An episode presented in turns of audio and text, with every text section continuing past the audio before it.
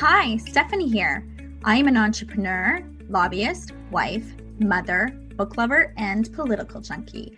I think gender equality is still a work in progress in our homes, our workplaces, and our politics. And I love to learn, especially from other women. So I started Women Don't Do That, a podcast and blog to talk about issues women care about today and to inspire us to do whatever it is we think we can't do.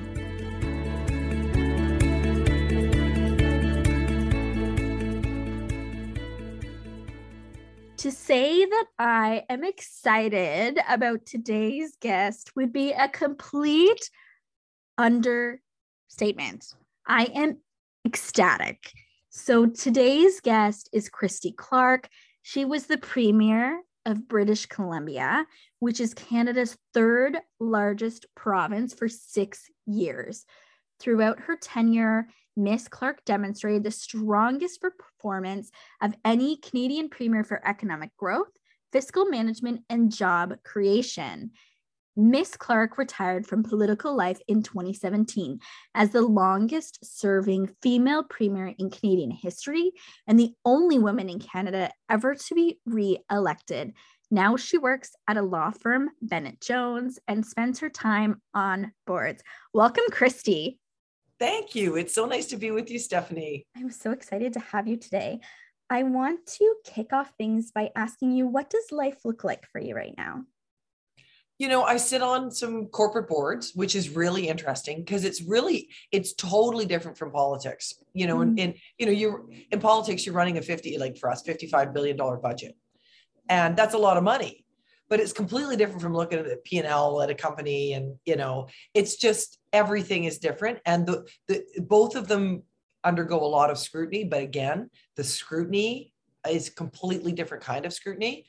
Um, and i work for a law firm and i travel a lot and you know i mean work from home I, I know it's been really really really difficult for a lot of women. But because my son is away at university and it's just my partner and me it's been it hasn't been terrible.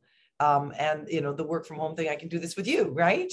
Yeah that's great. Where so what I guess, the short, I guess the short answer is life for me is really good right now. Oh wonderful. Um where does your son go to university? He goes to, in chicago Okay. So he's, he's, yeah, he's um down in the states. He's studying theater. Oh wow. So yeah, yeah. So and he's he's very, you know, he's he's a writer and a director. I mean, he dances and sings and does all that stuff too. But I think he's interested more in the, you know, the shape, the actually creating the the the work rather than just you know performing in someone else's creation but I, am really I, he loves it he's a natural at it That's and it's a business right content yes. and entertainment's huge. So absolutely success. Yeah. Yeah. Another question that we ask all of our guests is what motivates you to live your best life?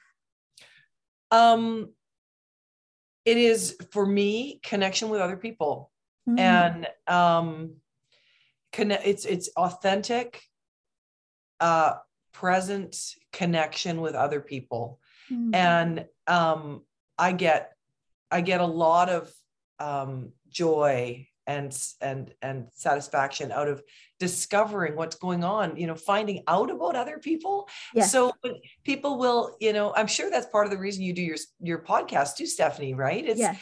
like to discover the joys and fears and anxieties and loves and of of another person is a is a journey. And it's a it's mm-hmm. I, I i really love connecting with people on that level. And i think that's the discovery of different people and their cultures yes and their lifestyle you know whatever is just i mean you don't really need to travel right especially yeah. not if you're a canadian because you can travel you know th- through the memories of any person on your block to mm-hmm. a mm-hmm. hundred different countries yes oh i love that answer so much it makes me think about when when people ask me about networking and, you know, I'm trying to give people advice sometimes when they ask me.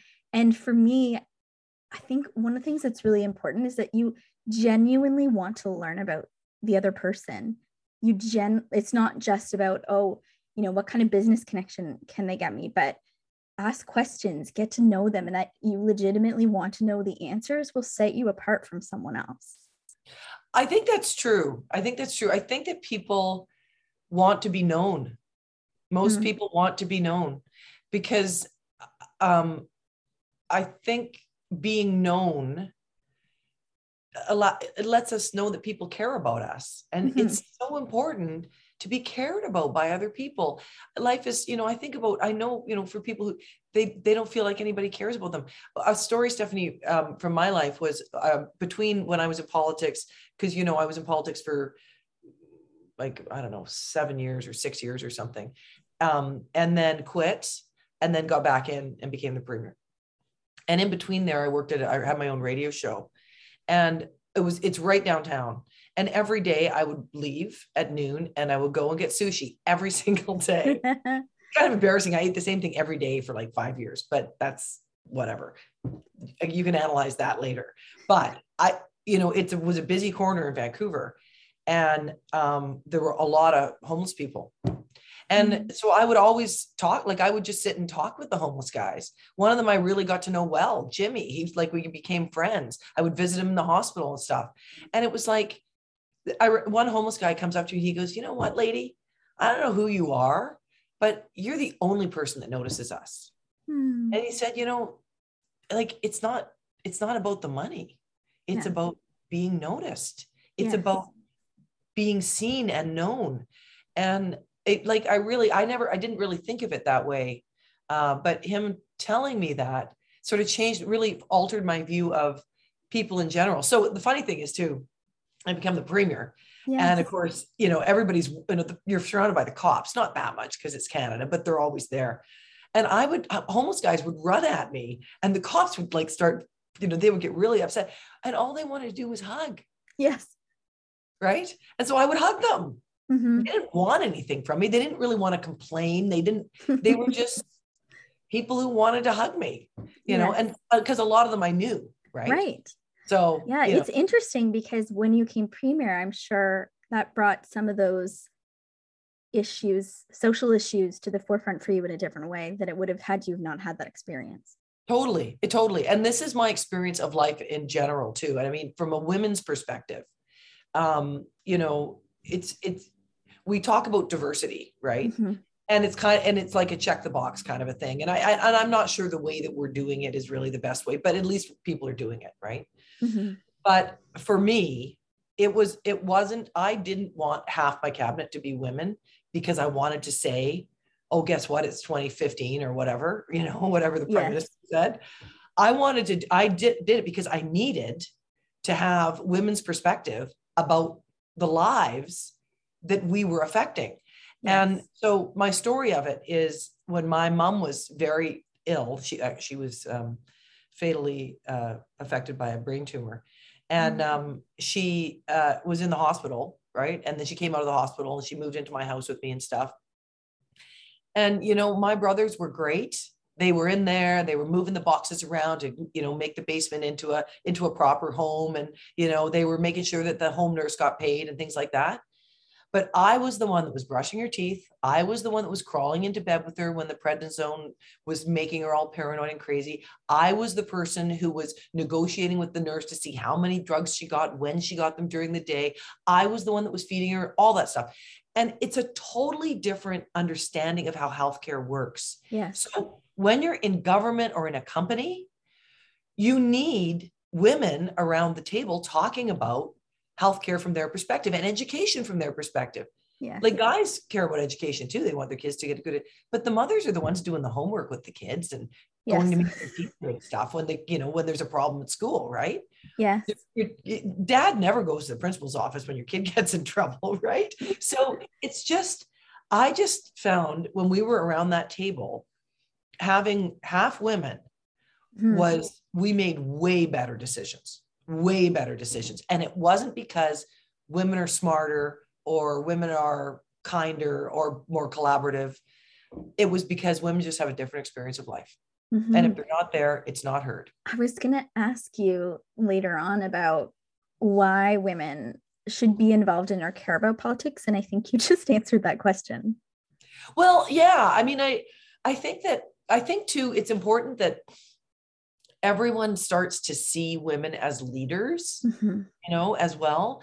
Like we just, it's it's a problem that when kids grow up, you know, if you if you see it, you can be it. 100%. But the opposite is also true. Mm-hmm. And if you don't see, you know, in Canada, I'm the only woman who's ever been reelected as a first minister. Like that's terrible. It's terrible. Right? It's terrible. It's terrible. I know. I mean, hopefully that'll change soon. But still, like we've had a long history. There've yes. only been like 15 or something female mm-hmm. premiers in the entire history of our long history of our country with 10, 11 provinces. Like, come on, right?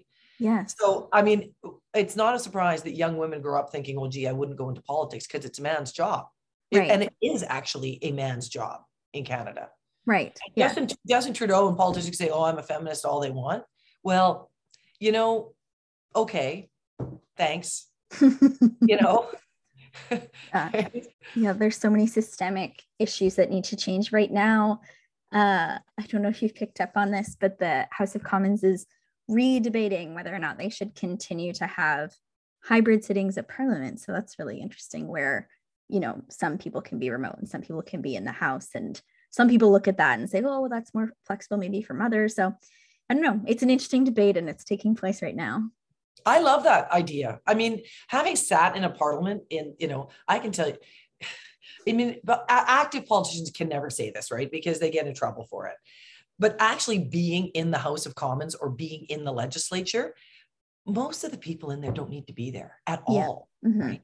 And they're not doing work most mm-hmm. of the time yeah. they're kind of they're bringing their work from their office into the parliament you know and trying to you know get it signed papers and things like that but you can't collaborate to make decisions you can't meet with deputies you can't resolve problems on behalf of your constituents and because you're sitting there and you're not allowed to talk right yeah. yes. Somebody, somebody's on the mic yeah. so i think there's a lot of very practical reasons to do it from a governance perspective i think we would have more government actually happening in a good way yes and I, but I do think that for women, being able to work from home. I mean, I know everybody, you got a pile of dirty laundry that needs to get in the wash on one side, and you've got kids trying to detect a frog online on the other. It's not ideal yeah. all the time, but having the flexibility mm-hmm. to, I mean, you know, you're nursing a baby, right? Mm-hmm. Not everybody wants to do that in the House of Commons. No, maybe I mean, it's okay on TV.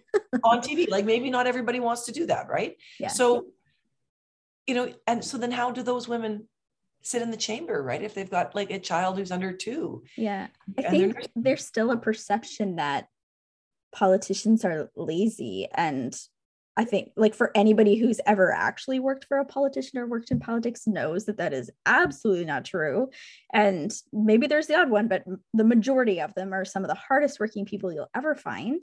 And even, I mean, you know this, Christy, there's so many places you travel in Canada that are just not easy to get to. So for some MPs, if they're trying to go home to their ridings for a weekend or something, it can take a full day, like 12 hours or whatever, just to get back to their riding. Like it's insane. Yeah and that's your most important job right is to represent your constituents because they don't have any other voice there and so you have to go home to do that mm-hmm. and I, that's i mean i think that's the and that's the other benefit you're quite right about hybrid work is it will allow members of parliament and members of legislatures to be in their home constituency and you know if you're if you're a little a small country right say you're denmark right or holland you know, okay, not so big, but Canada, mm-hmm. the second biggest country landmass in the world. Yes. And one of the smaller populations in the G7, right? G10, yes. whatever it is now. So yeah, um, it's it's uh I think it I think they should they should just bite the bullet and get it done. And politics, I agree with you. Politicians get this bad rap for being lazy, and that is just absolutely. Even the politicians that I can't stand, the ones that have said the worst things about me, my worst enemies. Yes, they are really hardworking too. Yeah, yeah. It's yeah, it's actually hard to find when that is uh, is lazy. I want to jump back a bit to talk to through kind of your career and some of the milestones. You already talked a little bit how you jumped in and out of politics a bit. Can you talk to like how you got interested in politics and a little bit of a little bit more of how you got to what you're doing today?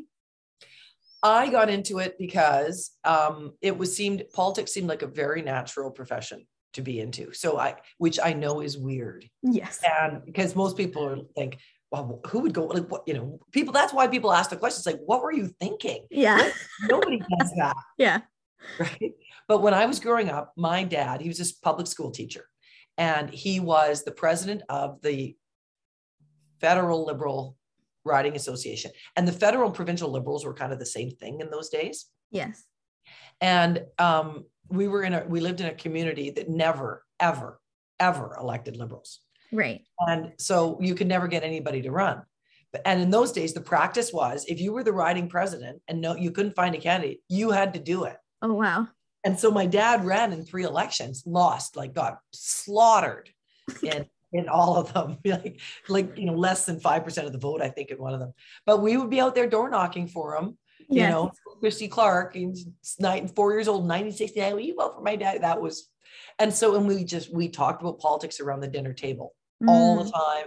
And so when I went to university, um, and I didn't have any friends, which you know I think is a story for a lot of first years. Yes. Um, I thought, well, uh, maybe a great way to meet friends would be join the the liberal club. So we did that, and those people are my best friends today. Half of them make up my book club. My best friend Mike McDonald was the president of the Young Liberal Club. He was my chief of staff when I was the premier. He ran my campaigns. Like it's just, I can tell you this, Stephanie, being in politics is its own reward because you get so again it's so meaningful to be able to affect so many people's lives hopefully mostly positively. Yes. But it's also just an incredible way to have a tribe of friends because you've been in the foxhole together who will last you the rest of your life. Those people i trust every single one of them with my life with my child with my my dearest possessions. And because we are we will always always have each other's backs. That's the great thing about politics. Yes. Yeah that's amazing. So that's how you so that's how you got an interest. How how i guess before you get into how you ran maybe can you explain for folks who don't know the difference between the liberal party in bc versus the na- national party? Because it's a little bit different in canada it is, yeah, because we've got the federal, you know, the the national parties, of course, right? The NDP, the conservatives, and the federal liberals. And then in the provinces, you know, each province has its own set of political parties, some of which reflect the federal parties, but mostly don't. Mm-hmm. So um, in BC, the the the federal our liberal party it's called a liberal party but it's kind of half federal liberal voters and half federal conservative voters mm-hmm. and um, you know that's because in british columbia the ndp is a very very stronger in british columbia than anywhere else in the country and the only way to make sure the ndp always get beat if the other two parties all vote for the same candidates Okay. So that's what we do. So in you know, it's kind of like Quebec has the same thing, right? Quebec has a liberal party, that where a lot of people vote liberal provincially, they don't vote lib- liberal uh, federally. So they're mm-hmm. kind of, I'm a federal liberal, um, but you know, most of I'm, I'm going to say probably 80% of my cabinet wasn't. Right. That's really interesting. Yeah. Yeah. You know what? The thing that I loved about it is it really um, forced all of us to focus on the things we agreed on. Mm. And that's a real I think that's a real missing element in Canada and the world today. Everybody's all talking about what all the things that divide us, right? So there's identity politics, there's um, you know, guns, there's just you know, anger. It's all like you, you, you're bad, you're terrible.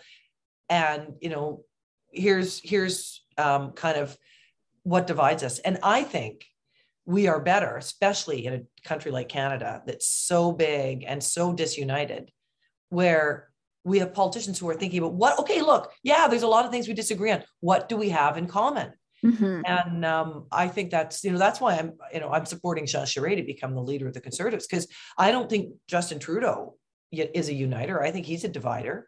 Mm-hmm. i think that Poilievre is the same thing. He's a divider not a uniter.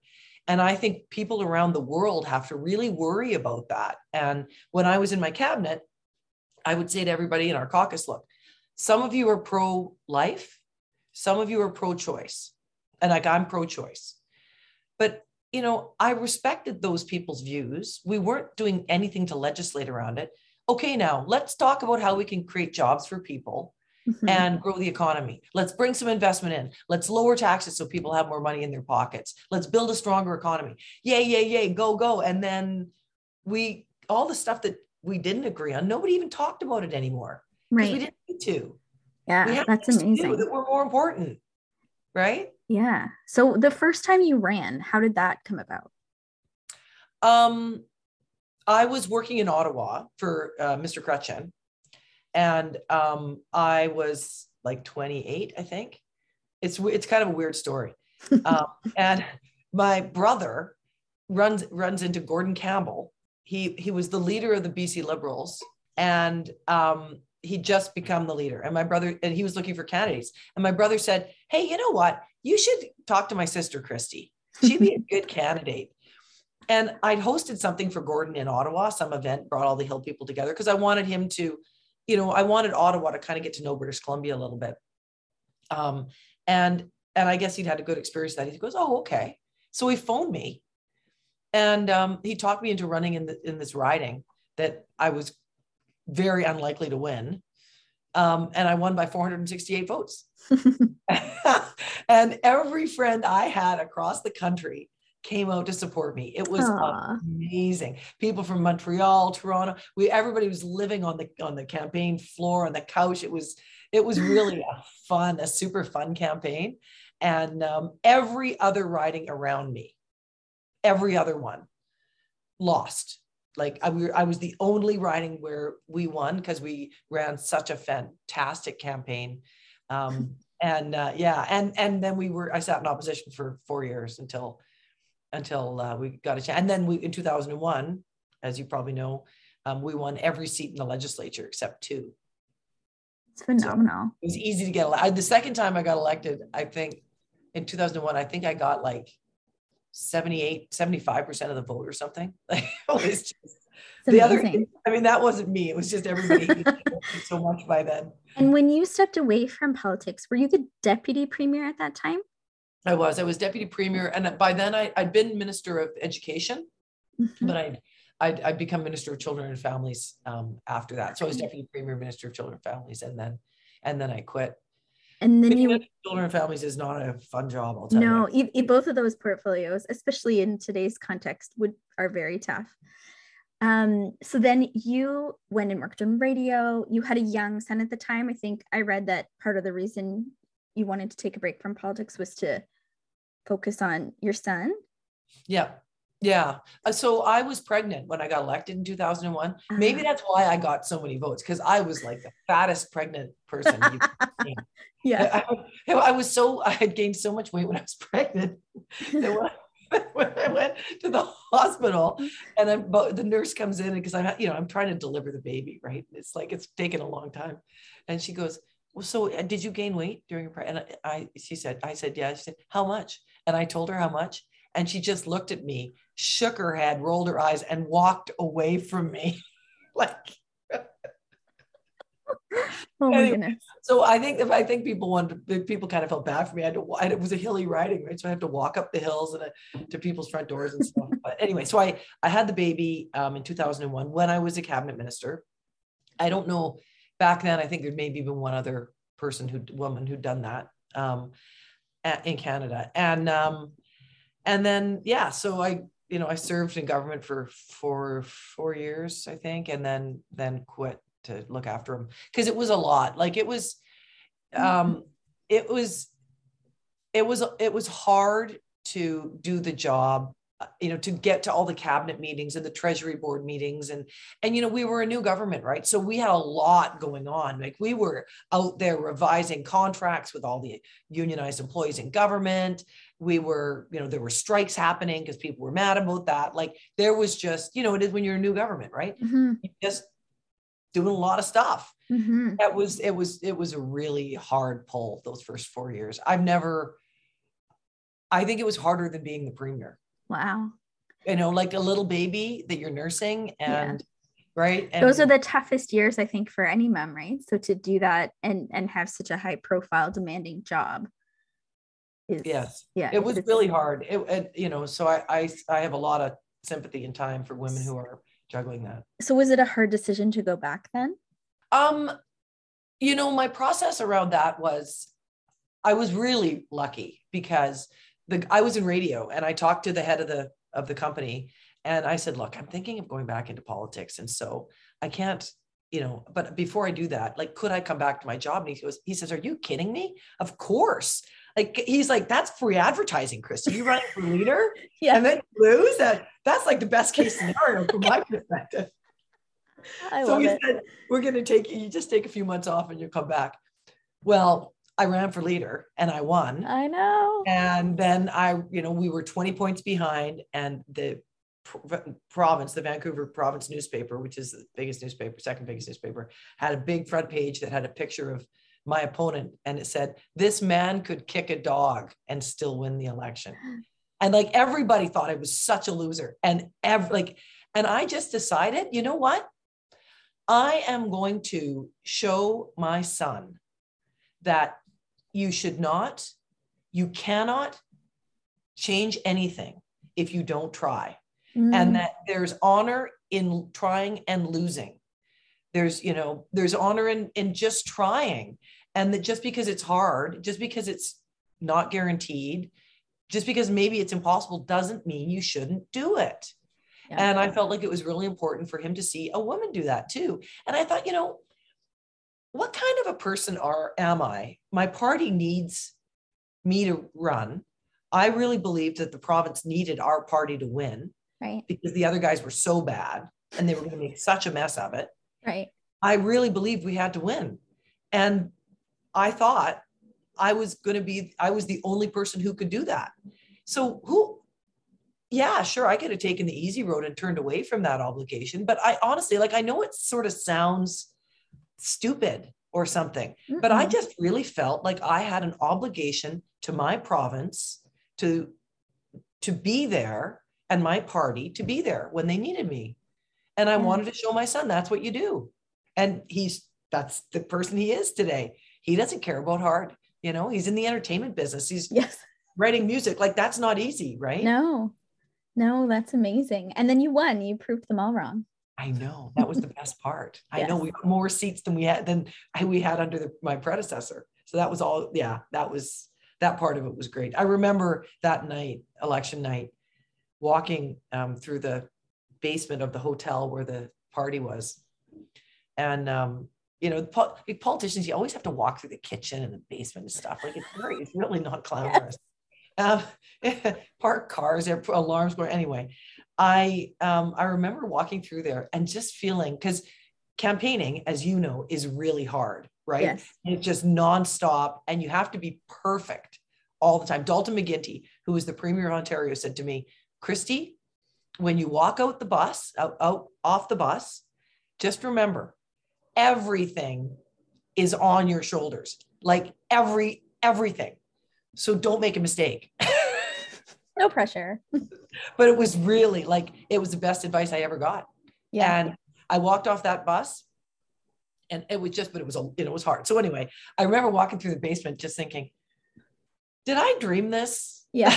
Like I, I, I, I wasn't really, I knew I was full of confidence that we were going to win, but there was always a part of me thinking, come on, Christy, it's a long shot. Right. Right. Right. Yeah. Oh, that's amazing. For for people who are listening that maybe don't know, can you obviously kind of high profile, but give a bit of a snippet of like what does a premier do? Like what are your responsibilities? everything. So, I mean, like really everything. So, um, in Canada, we've, uh, as you know, we've got this division of power. So, provinces, it's just like in the states, right? States do some things, and the feds, federal government does the other things. So, um, but you know, healthcare, education, you know, helping supporting municipal governments, transportation, everything, right? So, but what the premier really does is sets the big direction. So the thing that I did when I first became the premier is I said, we are going to have a plan. And mm. we're going to, and you know, one of the reasons I did it is because people say this about women all the time. We know this from all the research that they've done at Harvard and other places. that nobody gives women credit for having a plan, having a vision, setting goals. Those are man things. Right. You know, but we can execute on the plan, right? You know, we can type up the letter. we can serve the coffee when they read the plan. Yes, exactly. so I'm like, no way, damn it, we're going to have a plan. And it was we chose eight sectors of the economy that were export oriented. This was all about growing the economy, right? Because the economy was in the we had like this huge deficit I'd inherited from my predecessor. It was just it, you know we'd come out of the recession, right? So it was a mess. Eight growth sectors, uh, and we had a plan for each specific sector. So everything from international education to mining to uh, eh, technology, clean tech in particular, um, to you know LNG, and then each one of those had a sub plan, and each of those plans had it had its goals, and and then we would we took it, and we would meet at cabinet, and we would go through where we were at on it, and we would check, okay, Minister X, Deputy Minister Y, you know, why haven't you gotten this done yet? What's the problem? How do we fix the problem? And that was how we worked it. And I'll tell you, having that plan made such a difference for you know for what we for achieving things and it made it pretty easy kind of in some ways to be the premier because then it's just like okay have you done the have you you know uh, what's what are our numbers in international student enrollment well you know it's not really growing in uh, vancouver but they're killing it up in kamloops so right. you know and then you can get okay what's so let's get some heads together and figure out what's work not working you know in vancouver so it was actually um, the the part of it that was um, the most challenging and probably the most interesting was the international travel because in order to you know attract investment mm-hmm. in order to build businesses and build you know an economy you need to attract investment and so i spent so much time in india and asia um, trying to drum up drum up money from investors and that was a really interesting process. Yeah. It's hard, but it was um, because the cultural differences are so vast mm-hmm. between Japan and China, and then you know India and the different parts of India, and that was you know it that was something that I don't think you get in many jobs and i don't think something that many women really get to do mm-hmm. and and you know i would go into these places and like literally women were serving the coffee and there were like some countries, Korea, Japan, there were no women except me. Wow. Like in these in these halls of power. That's amazing. It makes me think about like the criticism that women face in politics, right? And I know like people have criticized you from like your looks to your personality and can you talk a little bit about some of those challenges as a woman that you face in your career? I hated that. Mm-hmm. I hated it. And you know, I hated getting hit on all the time. Yeah. Oh you know, and like but no, but I mean it happens to everybody, right? Yeah. Oh, totally. right? All the time. Um, it just I, I I don't really understand why like it seems like a lot of men, half of the men I, I run into think that that's okay. Right. You know, they're not doing it to me, they're doing it to somebody else, right? Yeah. I don't I don't get it, but um I I um the obsession that the media would have with my hair, with my like they somebody did a whole somebody stopped me in a hotel in uh, Prince George in the northern British Columbia. Said, Christy, I'm just so disgusted by what I saw them say about you on the news. I said, well, I, what was that? They had this whole segment about what about my hair. about how I had bad hair. I'm not joking. Like, it wasn't a whole like it was like they're chatting about my hair. Yeah. Like, and who does that with men? Nobody, right? No. Maybe Donald Trump, right? But he was, you know, he was kind of, he was sort of, he was an oddity, right? He was an unusual specimen. But this idea that um, it that we are so distracting mm-hmm. to men, they yeah. can't look at us and hear what we're saying. That's yeah. that's the problem, right? Mm-hmm. Is that we live in a sexist society where women are valued for our attractiveness, our ability to bear children, or whatever our reptile brains tell tell men, and so they can't hear us when we're talking to them. Yeah, because they're so distracted by what we look like. Right. And I, you know, women have absorbed that too. I mean, we does anybody follow Kim Kardashian on Instagram? Yeah, like a lot of us, right? So yeah I just we have also fallen into that trap, and I think it's um, such a distraction. So what I do, the way I dealt with it, is I only wore I almost always wore monochrome clothes. Mm-hmm. I always wore a blazer. Um, I tried most of not to wear V-necks as much as possible. I, I got you know you lean over the desk and things happen, right? Oh yeah. Um, and I just I tried to be as um, undistracting as I possibly could be. Like no no flashy earrings, hardly any jewelry. It's wild. Yeah, right? all the time. And I tried to look exactly the same every single day. That's yeah. And how do you think how do we get past that is like what do we need to do? well, you know, I think so first of all, I think women need to choose, right? As individuals. I mean, this whole thing, you know, you can wear what I want to wear what I want just to express myself you know, it would be nice if we lived in a world like that, but we don't. So yeah. recognize the reality of it, first of all, and accept it's not, accept that it's just not fair. Yeah. But if you're if you're going to be wearing a really short skirt and a really low cut top, you're not going to be heard. That's the way it is. So don't, yeah. You know, we have to we have to play that game. Um, and I think when there are enough women around in the halls of power, we mm-hmm. do just we are we nor, we are we normalize the whole world a little bit, right? It's you know, in politics and in business, I I kind of just think, you know how so many guys marry their assistants, mm-hmm. you know, you yeah. notice that, right? Yep. yes. Their second marriage usually, right? You know, they and why is that? It's because they're available it's not because, you know, oh my God, it just so happened that thousands of men have just mm-hmm. been in, had this incredible good luck that their life mate was right. paired with them by the staffing firm that works for their company. Right. Right. No, it's just because she was available. That's how men work. Mm-hmm.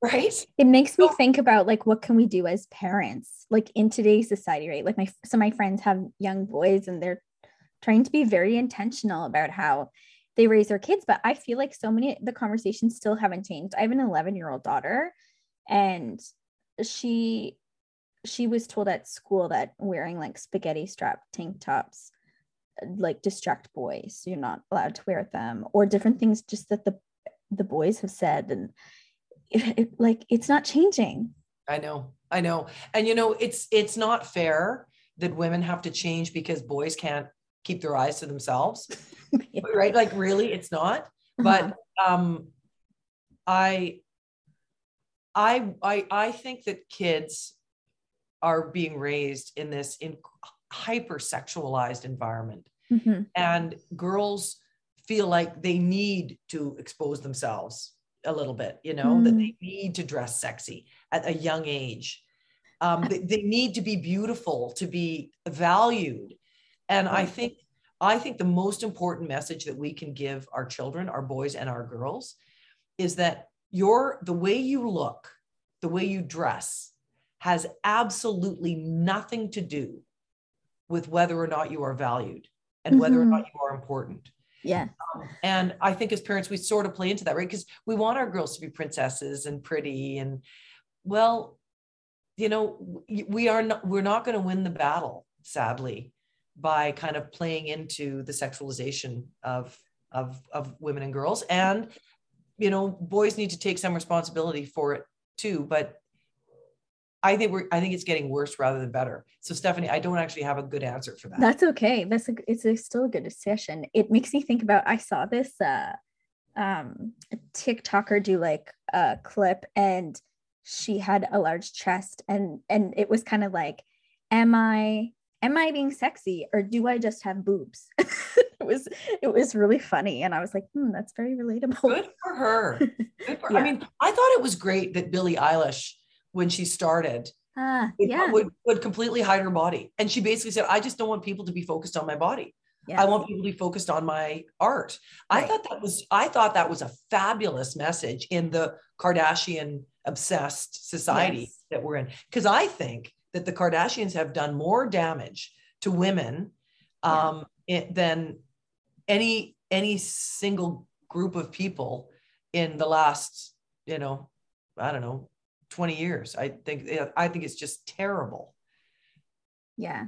It's um even recently, I mean, I don't know and I don't really like thinking about this, but people are saying that like they've they've even made some changes to their bodies recently because body trends are becoming more skinny again and it i mean it's just mind-boggling uh yeah I know. to, to, to do I that know. to ourselves um They're human Barbie dolls, right? yeah yeah it's a little bit yeah it is a, a interesting thing and challenging thing to think about for sure i want to ask you a few big questions about canada uh, what do you think canada needs more of I think we need more of um, finding common ground, thinking Mm. about what what we have in common. As I said, I just I really think that is a massive problem. People don't realize or how disunited Canada is, Yeah. because it, and think of it right now, right? Think about how Quebec, how much Quebecers hate Alberta. yeah And think about, I mean, and when you're in Alberta or Saskatchewan, um, and a little bit of Manitoba, people there hate Quebec. right And then you've got in British Columbia, people don't even care about Canada. yeah Like, I'm not joking. yeah yeah Like what the, the other side of the Rockies, whatever. I mean, really, I mean, we spend way more time thinking about Seattle, Washington State, going down to California than we Mhm. think about going to Toronto. right I mean, when I, I first, like, I was, I don't think I went to Toronto um, until I was like, I don't know, 15 or something. wow And I thought I had to change my money. Right I didn't believe same money. i love that right? Love And that's that. true. That's still so true. So anyway, Canada's a very disunited country. If we keep on this dividing people stuff that we're doing, Mhm. we are going to have a big problem. And I know it's way worse in the States than it is in Canada, but it's um, but Yeah. we're going to end up there. And Well- at least in the States, they have some things that they all believe in, right? They've got a constitution and some things that bind them together. We don't have any of that stuff. Mhm. It is an interesting thing because you know you can get stuck in your day to day life, but uh, when we see things like the trucker convoy and, and other situations, you can really see how divided we actually are and what types of things that that can lead to. And it is really important, which is also again coming back to that idea of not just women, but more women in particular to be engaged with politics, to care about the issues, to pay attention, to run, to support people running. Um, what keeps you hopeful right now amongst all the craziness? Um, I, I think um, we're starting to make some progress on fighting climate change. Hmm. And I worry about climate change a lot because, I mean, my son is 20. And when he's 30, he could be living in a completely different world if we don't kind of get this under control. Yeah. So I'm I'm I'm I feel hopeful that we are starting to make some progress there, and I think that, that is the single biggest problem that we face in the world. Um, which so that's good. Um, I'm I'm kind of hopeful about that, but I'm also not hopeful because it's happening so fast and it's so Yes. such a like it. The the ocean is dying. The ocean is the building block of all life on Earth. Just think about that when there's Yeah. no food. Yep.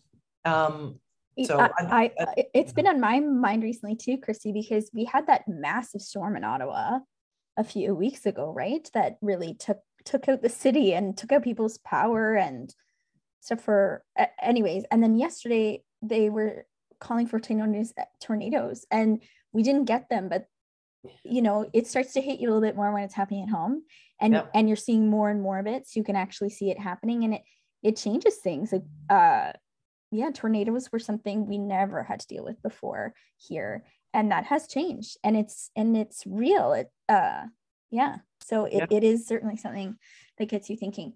What is next for Christy? What's I don't next? know. I don't know. I mean, I'm kind of, I'm sort of just really digging what I'm doing right now, right? I'm, That's I've great. just, I'm, I like helping. So, you know, my ex-husband is running for mayor of Vancouver. So I'm helping him and I did, you know, I'm fundraising for him and that kind of stuff. Um, you know, so I like helping other people. Mhm. Um, and I, you know, I do a bit of work traveling and talking to women's groups about, about, you know, kind of how you know what we can do better um, just or what you know what we need to change.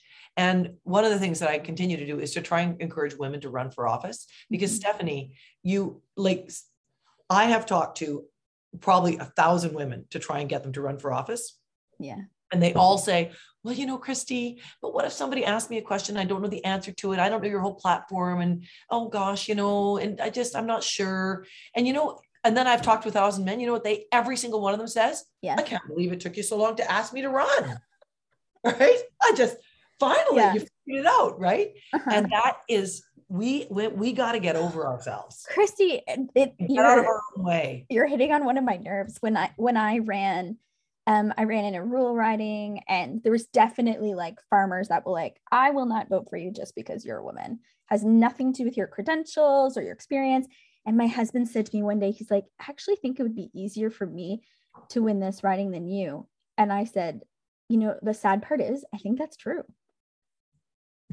How sad. And he doesn't have near the experience or expertise that I do. And I was like, oh my gosh, like this is crazy. It is crazy. I mean, it's so wrong, right? Yeah. But good for you for deciding to run because so many women, and the difference is we are raised to always be questioning ourselves. You yeah. know, well, she's a woman. Can she really do it? Is yeah. the subtext of so much of our lives from the time we are little children.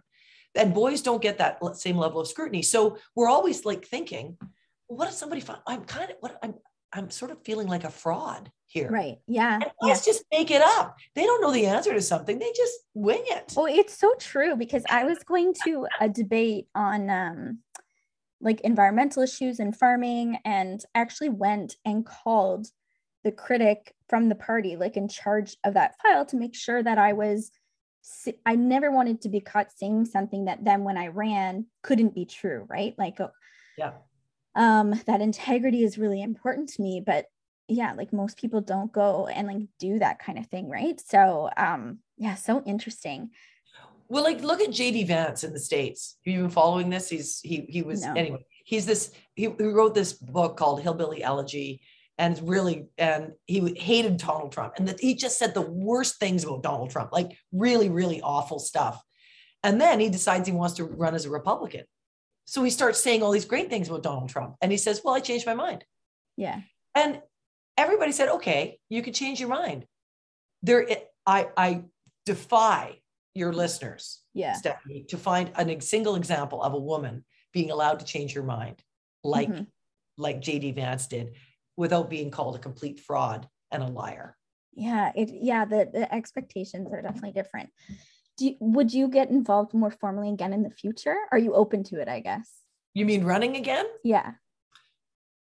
I don't know, maybe. I mean, I, I never really closed the door to anything. Yeah. Um, yeah, maybe. It's maybe. so tiring though, right? Like even I can I can tell Chris, even as you're saying, maybe you're like, that's exhausting.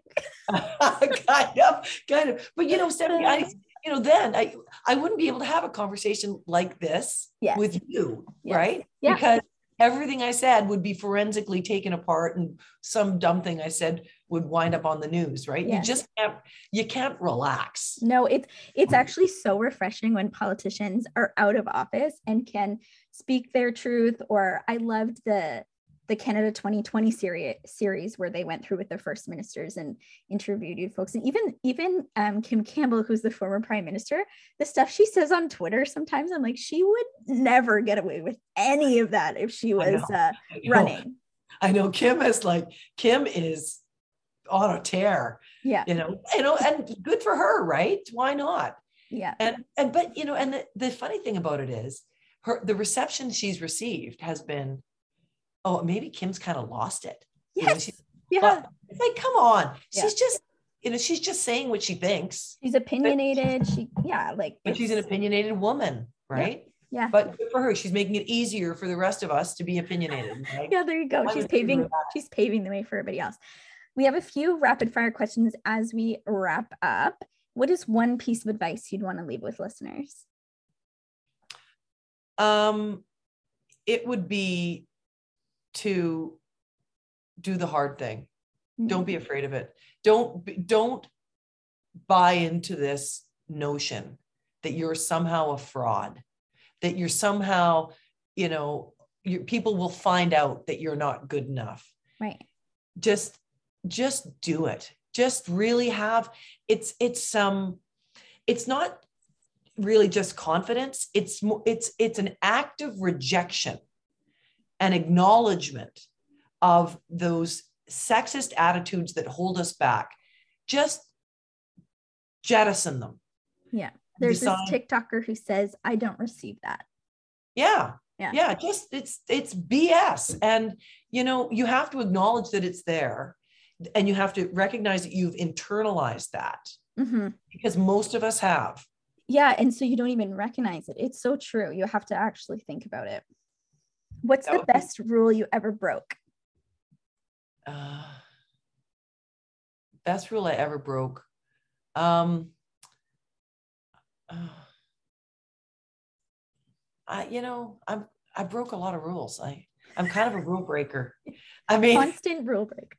I well, I kind of am. You know, like I um, I I I kind I'm not a very conventional person, so I I don't know. Best rule I ever broke. I don't know. I I I let my kid swear as much as he wants. Maybe maybe you know whatever. I don't know. I no, that's I, a good I, one. I don't like admitting to breaking rules. And maybe Stephanie, that's part that's of the okay. problem. Well, even the fact women women running in politics, that's not a rule, but it used to be, I guess, that women can't, and you're breaking. I'm that okay. I broke a tradition there. Yes. Yeah. Can yes. you name another woman that inspires you? I, you know, Margaret Thatcher. I, mm-hmm. you know, I didn't agree with everything she did, but I, but I agreed with a lot of it. In retrospect, she was fantastic for Britain, and um, she was tough as nails and she had no self-doubt and she just got it done i yeah. loved I, I i thought she was a fantastic example for what women can do did you ever meet her no, no, no. She, she, was sort of before my time. I have met Her Majesty the Queen and Kate Middleton, and um, you know, the Queen inherited her title, didn't really kind of work for the to get the job, right. but the job's been a lot of work. Oh, and yeah.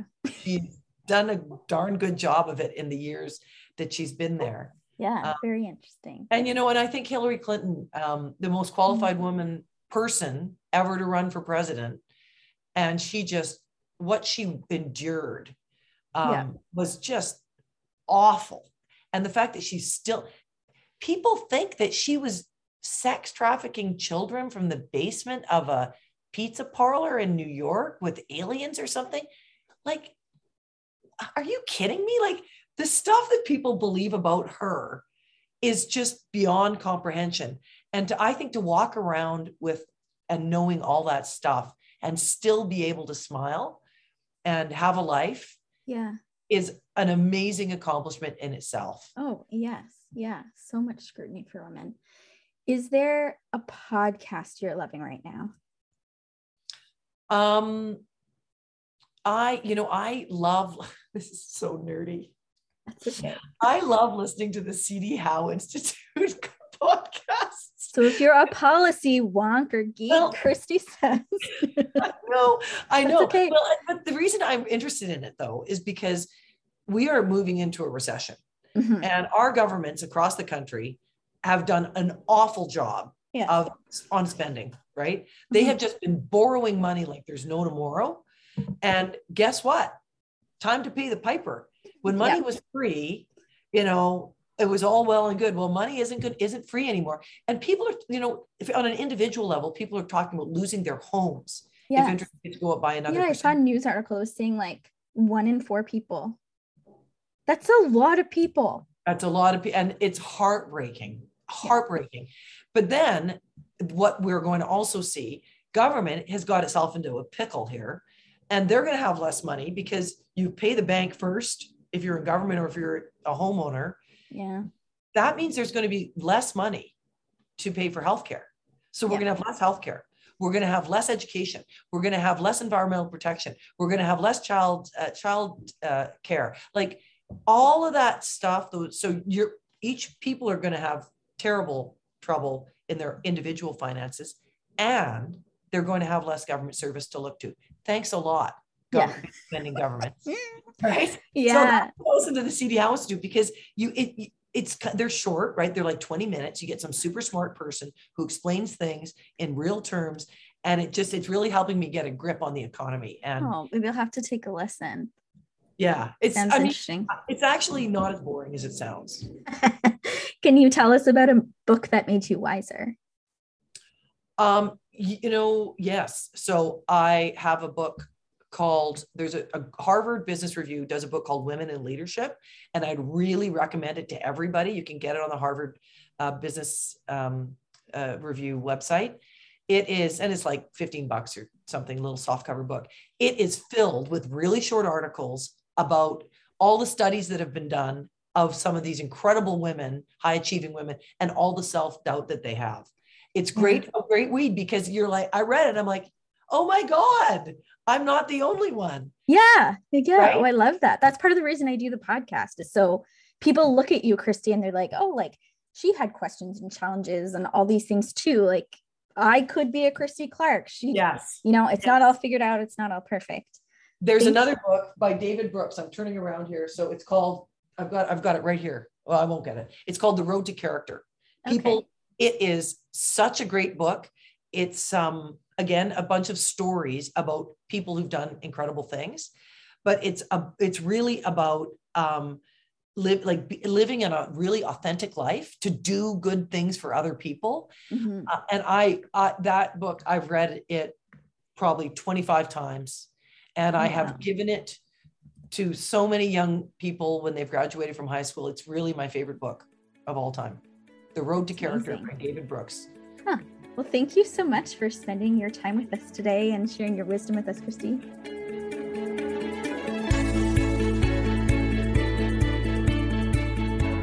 Thank you for listening to Women Don't Do That. I hope you feel inspired to do whatever it is you think you can't do. Make sure to subscribe so you never miss an episode. Stay connected on Twitter and Instagram at Women Don't Do That. I would love to have you join the conversation, so make sure you join our next Instagram Live. Find all our podcast and blog content at womendon'tdothat.com. Join me next time.